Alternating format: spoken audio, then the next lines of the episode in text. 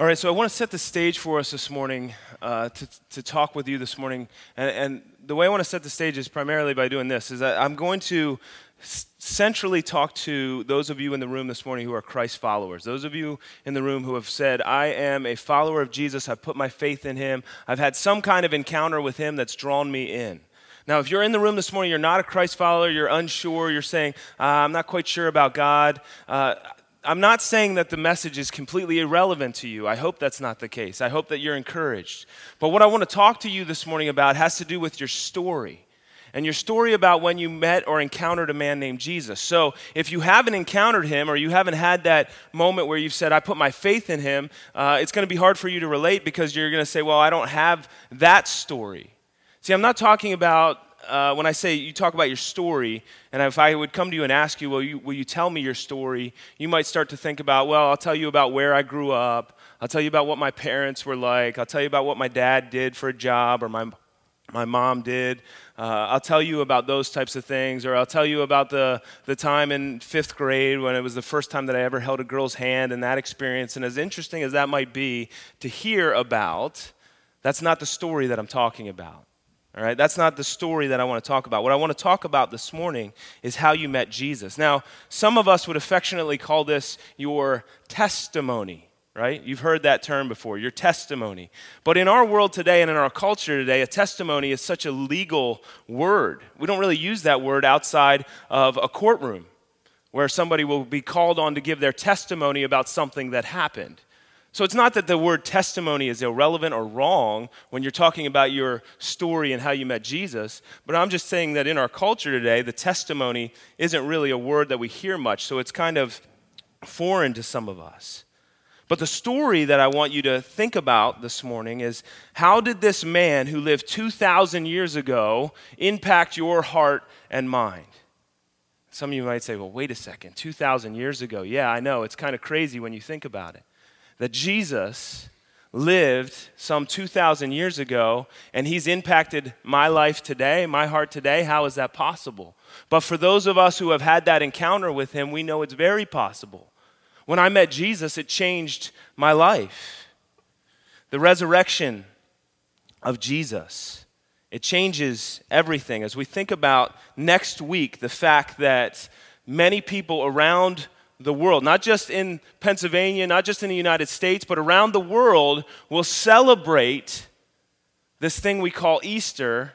I like to call it the resurrection of Jesus Christ. We will celebrate the resurrection of this man, Jesus. And the evidence surrounding his resurrection is staggering. This man who came from essentially nothing, a poor family, who didn't have much to stake claim to on his name in this world. He came and he predicted, he said, I am the Son of God. He predicted his death. And then he also predicted his resurrection, that he would rise again in three days. And his resurrection, the evidence around his resurrection is staggering. If you would like to read more on that this week, I'll give you a recommendation. There's a book written by Joel Ortberg, and it's called Who is This Man? And he looks not just at the biblical account, but more at the historical evidence around the resurrection of Jesus Christ and the difference that Jesus has made in cultures throughout the world because of the resurrection of Jesus. So it's a great read. It's, a, it's an easy read, but it's a tremendous look at the historical encounter or account of Jesus' resurrection. So I'd encourage you to read it. Uh, you can also find some videos probably online of it, uh, of him talking about it, but the, the read is worth uh, your time. So let me share with you just real quick uh, my story as I'm thinking about it this morning, as we're talking about when you encountered this man named Jesus. I'll tell you my encounter with Jesus. It was 1999. It was the winter of 1999. I wasn't necessarily looking for Jesus. All right, I wasn't looking to walk with him. I wasn't looking for my life to be upended. It was my senior year, and my life was going pretty well at the time. I got invited to go on a youth retreat. And it was a ski retreat. So I decided, well, all right, I'll, I'll go. My, my youth pastor uh, at the time, he was nagging me to go. Now, I had grown up in a, in a family that took me to church. I had been baptized at the age of 13, but I, at that point in my life, I had kind of walked away from God. I wasn't interested necessarily in being a follower of Jesus and all that that meant. So in 1999, in January of 1999, I get on this bus and I'm headed to this ski retreat up in the Poconos. And all of a sudden, I have this odd compulsion to read the Word of God, to actually pick up the Bible and read it. it was, this was not a normal compulsion for me as an 18 year old. I didn't normally decide, oh, I want to read my Bible. And as we're riding, I, it, was, it was dark, we're riding up, and all of my friends had Walkmans on. That tells you how old I am.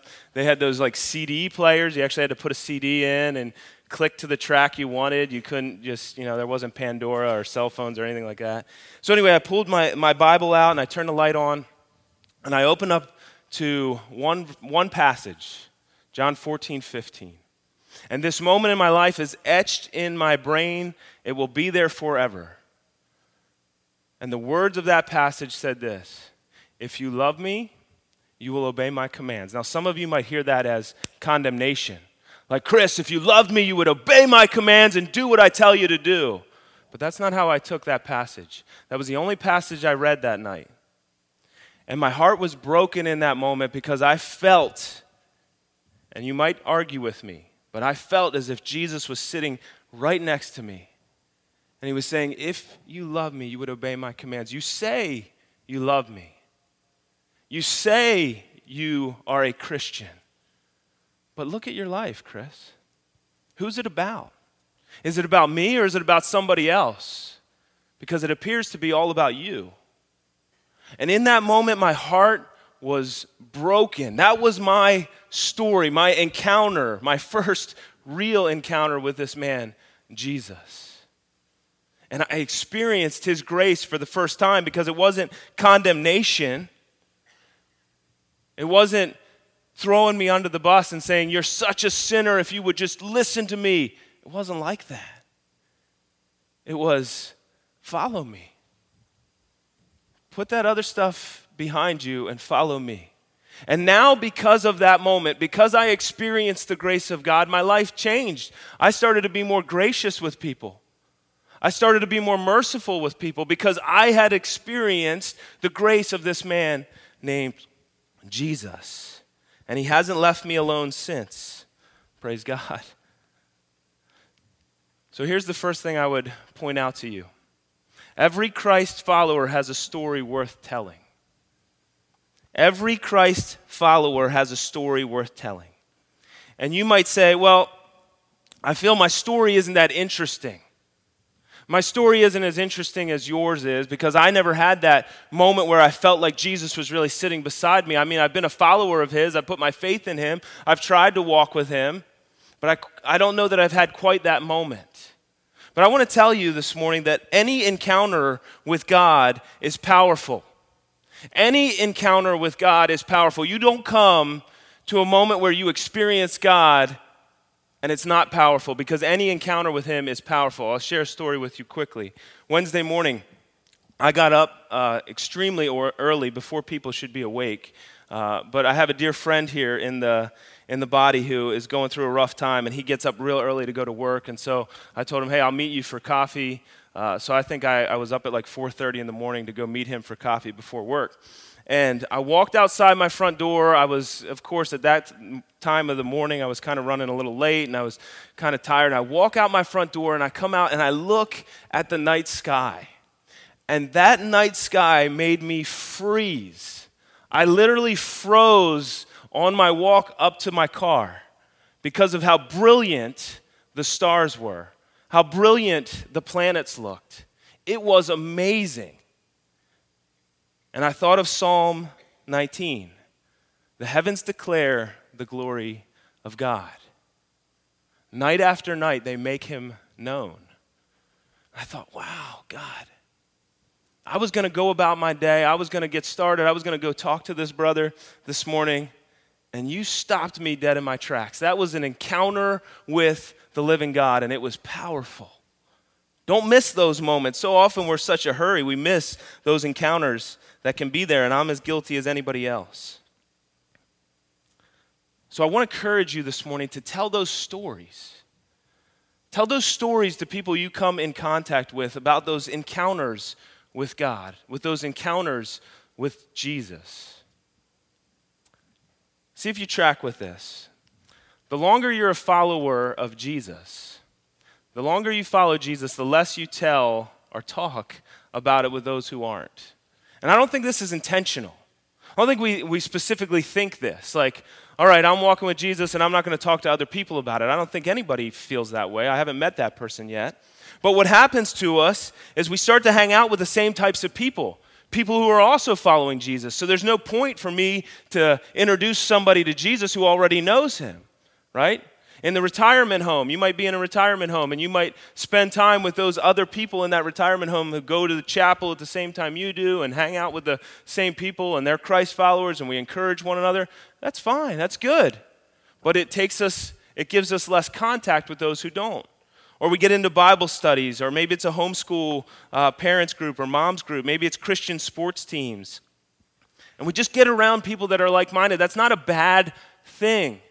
But the more we're around people that are like minded who are followers of Jesus, the less we talk about those encounters with Jesus with those who aren't.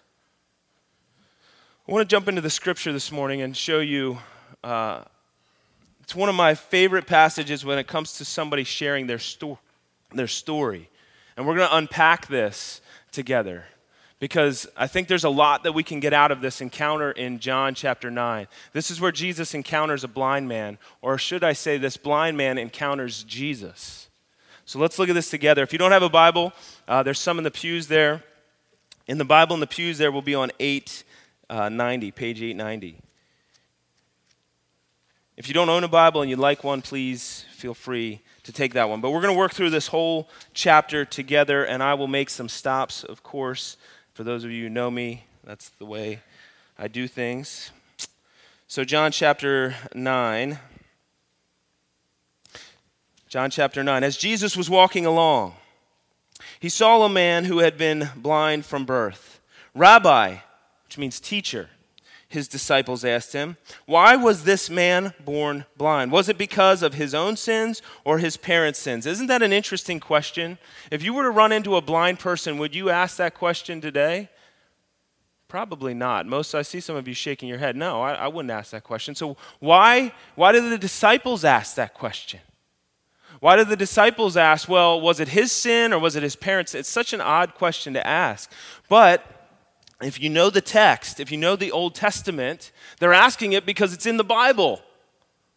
In the Old Testament, in the Ten Commandments, Exodus chapter 20, this passage is pointed out. You must not bow down to them or worship them. This is God telling the nation of Israel, He's telling the Jews, For I, the Lord your God, am a jealous God who will not tolerate your affection for any other God, and I lay the sins of the parents upon their children the disciples were picking up on that, they knew that. The entire family is affected, even children in the third and fourth generation of those who reject me. And I don't think that the word reject is strong enough here, because if you look at other translations, it's actually those who hate me. So, those who set themselves up in rebellion against God, the, God will revisit the sins of those against third and fourth generation. So, the disciples were picking up on that. And that's why they asked the question. Even later in verse 34 in John chapter 9, the Pharisees tell this blind man, You were born a sinner. Because they think that it was his parents or him that was judged and his blindness was because of their sin. So I'm just pointing out to you that it's in the text. So let's keep going. Jesus, Jesus will clear things up here. Verse 3 It was not because of his sin or his parents' sin, Jesus answered. This happened so the power of God could be seen in him. Hold on a second. How many of us have an infirmity, some kind of disability, something that hinders us? Maybe it's a disease or an illness that's come upon us. How many of us look at that and say, This has happened in my life so that the power of God might be displayed? Most of us say, Woe is me. Why has this happened? But here Jesus says this man was born blind so that the power of God could be seen in him. This was actually a gift to this man, as crazy as that can sound. So let's keep going. Verse 4. We must quickly carry out the task assigned us by the one who sent us. The night is coming, and then no one can work. But while I am here in the world, I am the light of the world. And then he spit on the ground and made mud with saliva and spread the mud over the blind man's eyes. This is an odd way for Jesus to heal this man. Do you see this here in this passage? This is Jesus could have just spoke and said, "See, have sight." And the man would be able to see, but no. He tests this man. He puts mud on his eyes, and then he tells him to go do something. He told him, verse 7, Go wash yourself in the pool of Siloam. Siloam means sent. So the man went and washed and came back seeing. I was in Israel this past year in September. I was at this pool. This pool is in a public place. It's not far from the temple, only a couple hundred yards from the temple. This pool, for this man to go there with mud on his eyes, to find his way there, he's going through public place, crowds of people. People are looking at this guy. You see a guy walking down the street with mud on his eyes, kind of trying to make his way there. It's going to make you start asking questions, right? And he gets down into the pool and he washes. So, verse 8, well, end of verse 7. So the man went and washed. He was obedient to what Jesus had told him. And he came back seeing. Verse 8. His neighbors and the others who knew him as a blind beggar asked each other, Wait a second, isn't this the man who used to sit and beg? Some said he was, and the others said, No, he just looks like him. But the beggar kept saying, Yes, I'm the same one. That's me. He's excited about it. Well, they asked, Who healed you? What happened? And he told them, The man they call Jesus made mud and spread it over my eyes and told me, Go to the pool of Siloam and wash yourself. So I went and washed, and now I can see. He's giving his story. He doesn't have all the details yet. This is going to become really evident throughout this passage. He doesn't know who Jesus is. He just says, the man they call Jesus. I'm not sure who he is. The man they call Jesus. This is what he did. He put mud on my eyes. He told me to go to the pool and wash. I went to the pool and washed, and now I can see. That's the details. That's what I know. Verse 12. Well, where is he now? They asked. I don't know, he replied. Then they took the man who had been, born, had been blind to the Pharisees, the leaders. Because it was on the Sabbath day that Jesus had made the mud and healed him, the Pharisees asked the man all about it. So he told them, He put the mud over my eyes, and when I washed it, I could see. Again, he's just telling this is what happened. Some of the Pharisees said, This man, Jesus, is not from God, for he is working on the Sabbath. It's funny how they make it about the Sabbath day rather than the fact that the man was healed right? A guy was born blind and now he can see, and the Pharisees, all they're worried about is he did it on a Sunday, actually, a Saturday, the Sabbath would be. He did it on a Saturday. Can't be possible that this was from God. Others said, But how can he, an ordinary sinner, do such miraculous signs?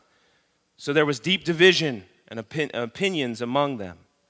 17, the man, the, then the Pharisees again questioned the man who had been blind and demanded, What's your opinion about this man who healed you?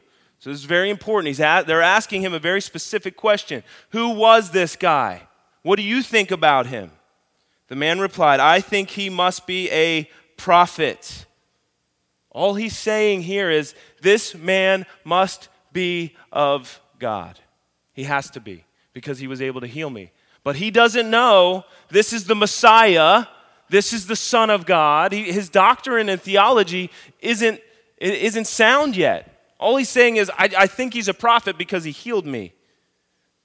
Verse 18 the Jewish leaders still refused to believe the man had been blind and could now see. So they called in his parents and they asked them, Is this your son? Was he born blind? If so, how can he now see? Verse 20 His parents replied, We know this is our son, that he was born blind, but we don't know how he can see or who healed him. Ask him. He's old enough to speak for himself. His parents said this because they were afraid of the Jewish leaders who had announced that anyone saying Jesus was the Messiah, the chosen one, the one who was to come, would be expelled from the synagogue. So his parents are afraid to confess that Jesus is the Son of God. That's why they said he's old enough to ask him, or so ask him. Verse 24 So, For the second time, they called the man who had been blind and told him, God should get the glory for this because we know this man, Jesus, is a sinner. How do they know that? All they're doing is trying to discredit Jesus, but they don't know that. They don't have any evidence of that. Verse 25 I don't know whether he is a sinner, the man replied, but I know this I was blind, and now I can see. This is more evidence that this man's theology was not yet sound. Right? For any one of us who have been walking with Jesus for any amount of time, we would look at this and say, Well, I know that Jesus, who knew no sin, right? Jesus was not a sinner. He had no sin in him. That's why when he went to the cross and took the sin upon himself, he was able to set us free because he knew no sin. But yet this man says, I don't know. I'm not sure if he was a sinner. But what I do know is I was blind and now I can see. Let's keep moving. Verse 26. But what he did what, but what did he do? They asked. How did he heal you? Look. The man's getting annoyed now. Look, the man exclaimed. I told you once. Didn't you listen? Why do you want to hear it again? Do you want to become his disciples too? Then they cursed him and said, You are his disciple, but we are the disciples of Moses. We know God spoke to Moses, but we don't even know where this man comes from. Well, that's very strange, the man replied. He healed my eyes, yet you don't know where he comes from. We know that God doesn't listen to sinners, but he is ready to hear those who worship him and do his will. Ever since the world began, no one has been able to open the eyes of someone born blind. If this man were not from God, he couldn't have done it. Again, he's just giving testimony to what's happened. Verse 34 You were born a total sinner, they answered. Are you trying to teach us? And they threw him out of the synagogue. Why? Because these men were shut off. They did not want to hear that Jesus was the Messiah. They were closed off to it and ha- wanted nothing to do with it, and they were rejecting it even before this man came to give his testimony. But now something powerful happens in verse 35. Verse 35, Jesus encounter or this man encounters Jesus again. Verse 35, when Jesus heard what had happened, he found the man and asked him, "Do you believe in the Son of Man?" This was a term that Jesus often used to describe himself. If you want to research this a little more, go back to Daniel 7.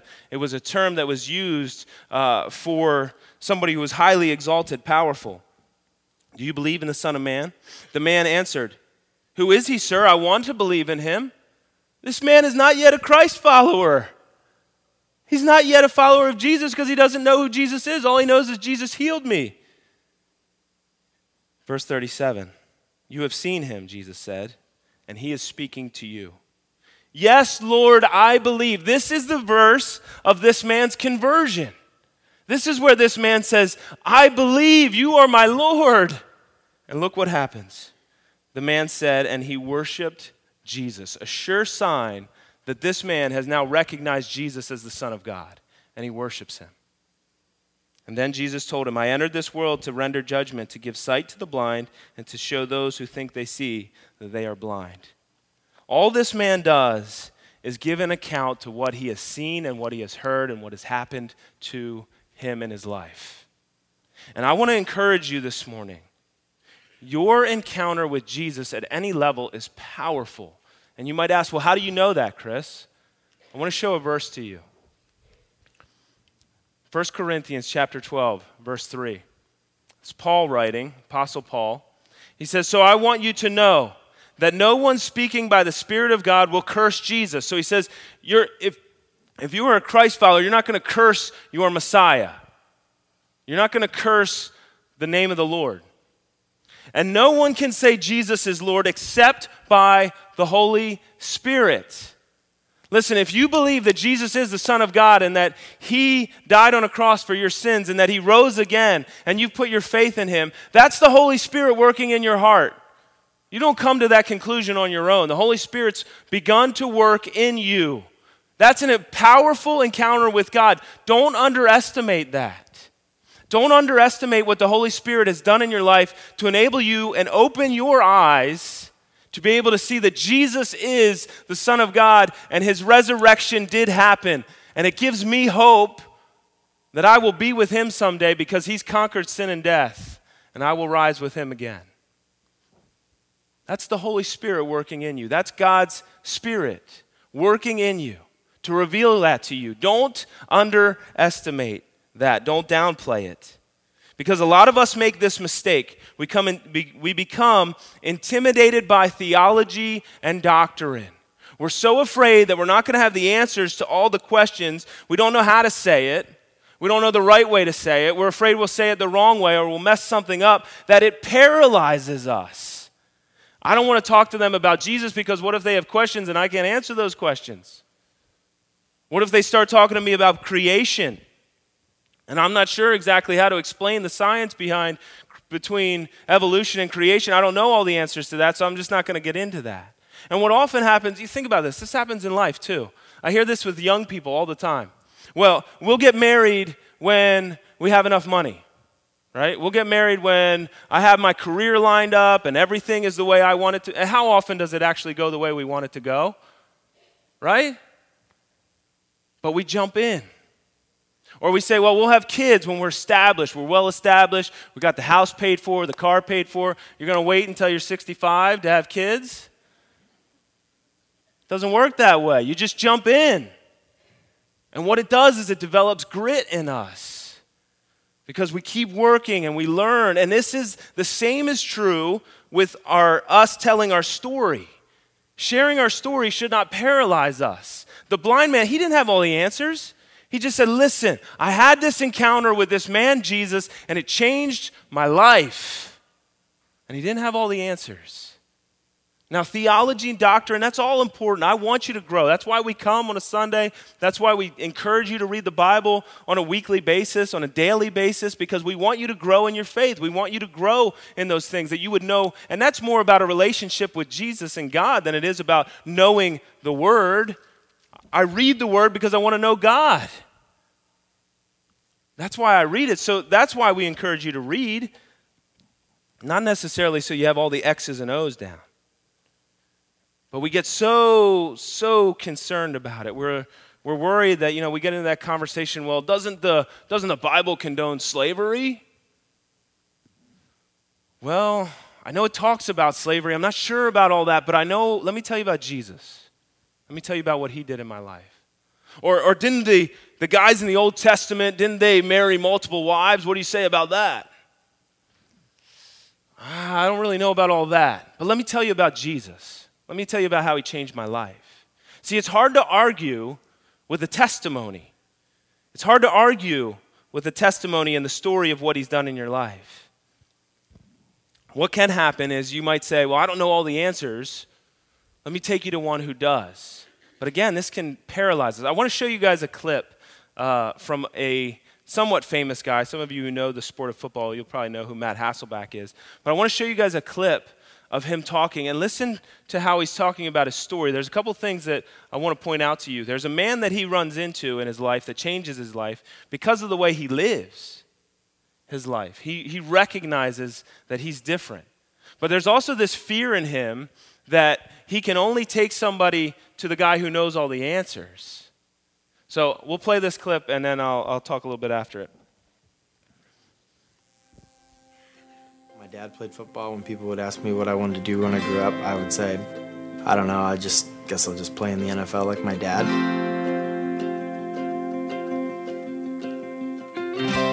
I was drafted in the sixth round, pick 187. I can remember when I got the call from the Green Bay Packers. Andy Reid, the quarterback's coach, calls me and he says, uh, Hey, uh, tell me what you think about this next pick. And I'm looking at the ticker and it's like Green Bay Packers. It starts flashing and it's my name. And I'm thinking, you guys are fools.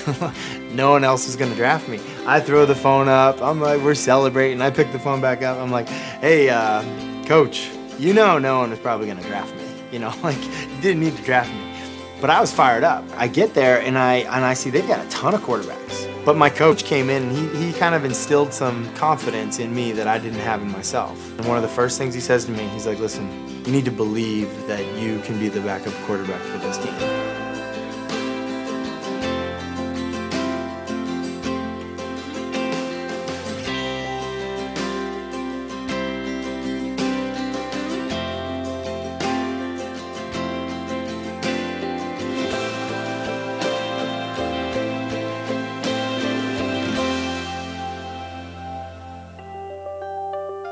He was kind of like, he was a little churchy for me. I don't know.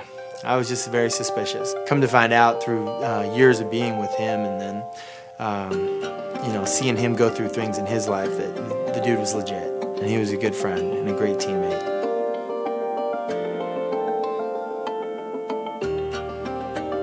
I got in the elevator and I was like critical of what the chaplain had talked about. I was like, man, I'm so glad this guy that I invited said no on our team because the chaplain's never going to reach that guy with that kind of a message. And Trent looks at me, he's like, it's not the chaplain's job to reach that guy. It's the chaplain's job to teach you so that you can reach that guy. And I was like, whoa really? I'm good at teaching a young quarterback the playbook. Hey, what do you do here on uh, Fox 2X? Like, oh, dude, the, the play action's the whole deal. And I'm gonna tell you, nine out of ten times you're throwing the tight end. Unless they're in quarters coverage, you're gonna throw the post. But otherwise, you're gonna go to tight end right to the X. And I guarantee you the X gonna be open every single time. Unless they're playing two man on the backside or it's press, bump, and run, then you're gonna have your fullback. And it'll be an easy gain, it'll be second and four. Like, I, I know that. I can give that away. I can share. And not only can I run the play, I can teach you the play. And so I wasn't at a point with my faith that I could share it in a way that I knew it. Like I knew the playbook. Like I was the starter. You know, I was like a rookie. Even though I had had the playbook for years, I didn't really know it. I wasn't making disciples. I was introducing people to the chaplain and feeling good about myself.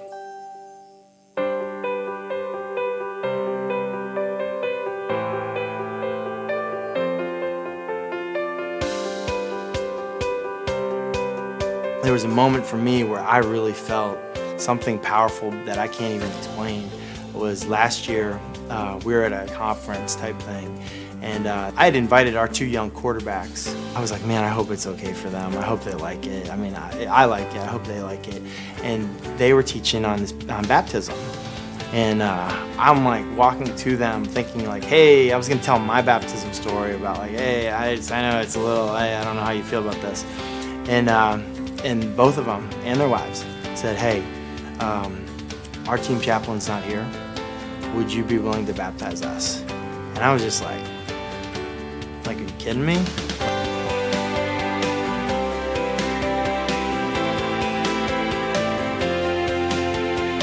God is present in all things, big or small, all the time. He can do anything he wants to do with anyone he wants to do, through anyone he wants to do it with.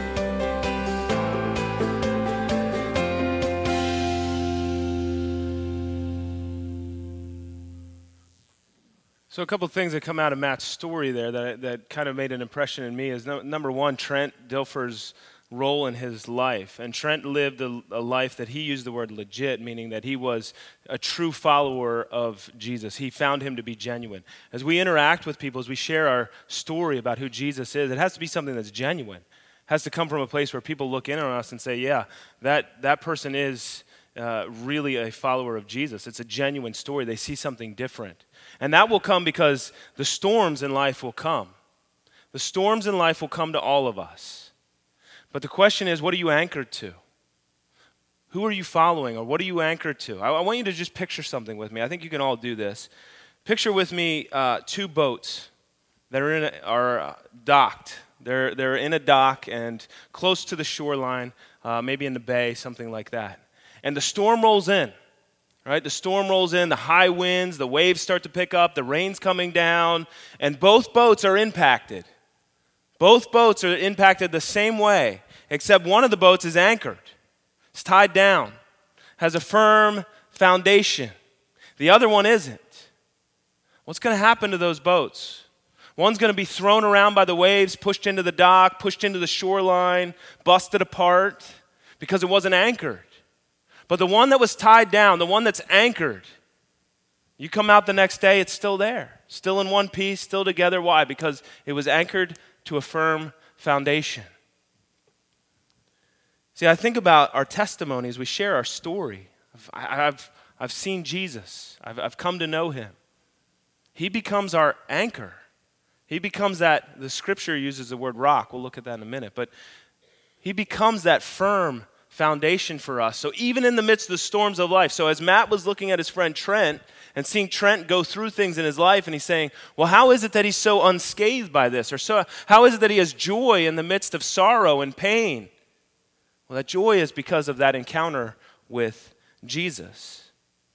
I sat with Warren and Arlene, those of you who know her, as they went through that extremely painful experience. And as ultimately her life was taken by cancer, and I look and I sit with Warren. This man is firm in his faith. It's anchored. It's anchored in who Jesus is.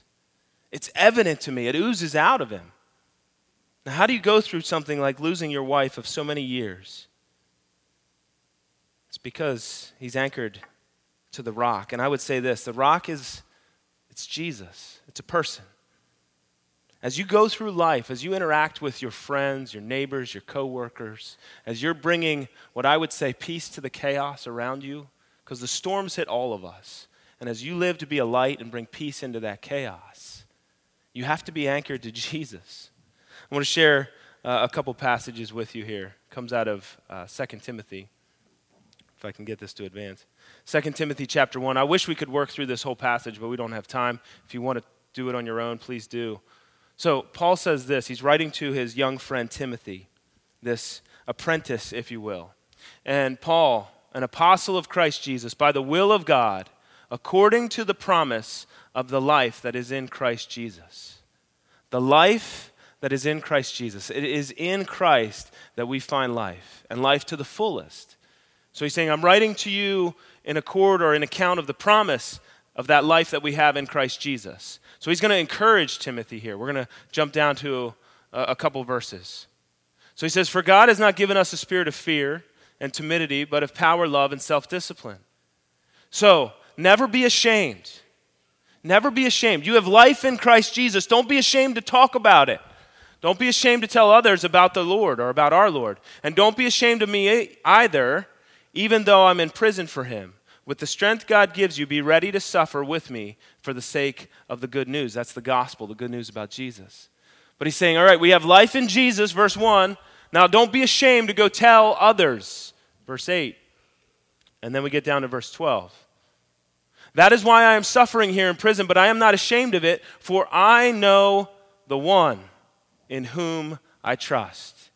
He's not saying, I know the religious system in which I believe. He's saying, I know the one. And who is the one? It's Jesus. We have life in Jesus. Don't be ashamed to share the story about him and know that he is the one you have put your faith in. And I am sure that he is able to guard what I have entrusted to him until the day of his return. Are you sure this morning as you sit here that he's working for your good, for your benefit, and that he can, he can guard what you've entrusted to him? It's a great question. See, Jesus Jesus isn't simply a theological construct, he's a person. And that encounter you have with a person is the story that you want to tell. In the Psalms, the psalmist writes this in Psalm 18 46 The Lord lives, praise to my rock. May the God of my salvation be exalted. It was a good song. Praise be to my rock. My rock is not, again, a theological construct. It's not even the Bible necessarily. It's Jesus. It's Jesus is my rock. That encounter that I've had with him changes me. See, when our relationship with Jesus cements in our hearts, I think amazing things happen. And I want to give you, before you leave here, I want to give you just a couple things to consider and possibly write down. Because I want to give you some help. How do you communicate your story? So, how do you communicate that encounter with Jesus? How do I communicate that with others? Well, we don't do it unless we think about it ahead of time, I think. I think we have to consider what is it that I would want to share with people? What is it that I would want to say? So, I want to give you three questions, and you can feel free to write these down. I challenge you to write them down on the back of your bulletin and just consider these. Consider these three questions. So, the first one oh, sorry, I missed that slide. Next one. How did I live before I met Jesus? What was my life like before I had that encounter? I could stand here and tell you for a while what those 18 years were like before I encountered him in that way. It's drastically different than after.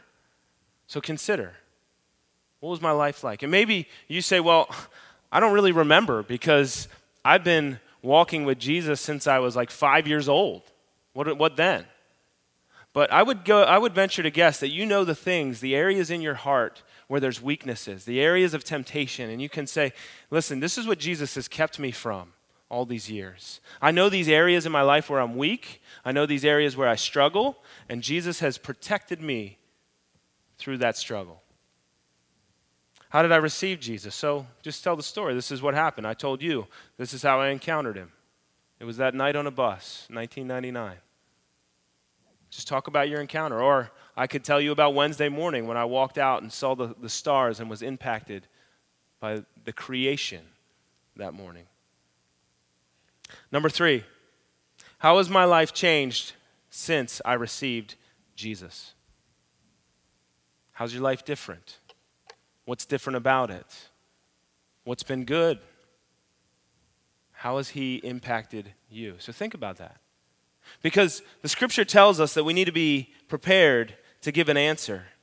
And people will come to you and they will ask you questions that probably won't fit the mold of what you think. Most people won't come up to you and ask you, hey, will you tell me about Jesus? As a pastor, and I've been walking with Jesus for about 20 years now in my life, people don't often come up to me and say, Hey, I just want you to tell me about Jesus, because that's a softball, right? That's a soft toss. Let me tell you, will you tell me about Jesus? Happened a couple times in my life, but not often. But people will come to me and say, Hey, uh, when, you know, when, when Josiah, your son, had kidney cancer and you guys were going through that, how, how did you handle that? How did you walk through that? Be prepared to give an answer. Hey, when your kids are, are struggling like they are, how do you walk in that? Or your friends are going through this or that. Whatever it is, the, the questions will come, but they won't come the way you think they will. Or maybe it's why do you why do you guys go to church on Sunday? Like I notice you guys, anytime we try to get together on Sunday, you always have church or you always have this thing going on. Why do you do that? Give an answer. It's Jesus. Let me tell you about Jesus. So be prepared to give an answer because they'll ask questions. They just might not be the way you think they are. So I want to encourage you with this last thing share your story. And this is the idea of multiplication. If you saw it on your bulletin, you're wondering, what does this have to do with multiplication? Share your story. Share that encounter with Jesus with maybe just one. I'm not telling you to go out and tell the world. If you want to, great, go do it. But it's more likely that you'll go and you can say, Yeah, I can share that with one. I can share that story with one. Because here's the idea of multiplication, and here's the way that I believe God has designed it for us. We go share our story with one person. That person encounters Jesus. They're impacted. They encounter Jesus. They come to know Christ and they share their story with somebody. And then they share their story with somebody. All of a sudden, over time, that one story that you shared has become 10 stories that have now been shared. Because people continue to tell the story of this is how I've been impacted. And remember the blind man. He didn't have all the details down, he didn't know all the right things to say. All he had to say was, This is who I encountered. How do you argue? How do you argue with the blind man who was born blind and now can see? How do you argue with a guy who was extremely self centered and selfish in myself, and all of a sudden, this life change happens? All of a sudden, he starts looking outward, starts thinking about other people, cares more about other people than himself. Hopefully, that's true of me. Not all the time, but I hope it's true. But you understand where I'm going with this. How do you argue with that testimony or that story? So, my encouragement to us this week as we go is don't be afraid. Don't be ashamed. As Paul told Timothy, don't be ashamed to share about the one whom you put your trust in that rock, that anchor through the storm. Let's pray.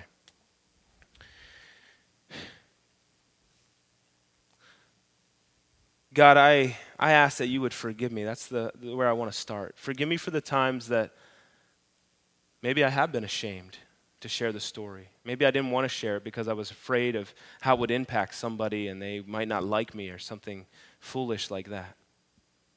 Lord, I don't want to be ashamed of you. I want to proclaim you. You've done so many great things in my life, and I pray that I could give testimony and share the story of what you've done. Father, for all of us, I pray that we can simply give account to what you have done for us. Lord Jesus, as you came to earth to shed your blood, to die on that cross for our sins. We've been set free now. Help us to talk of that victory that you've had and that you've given us. Father, I pray that you would give us boldness and courage. As that passage in Timothy says, you have not given us a spirit of fear or timidity. That comes from somewhere else, but it doesn't come from you. So, Father, I pray that you would give us strength, courage, and boldness to proclaim your good news to the people that we rub shoulders with on a regular basis. I pray this in Jesus' name. Amen.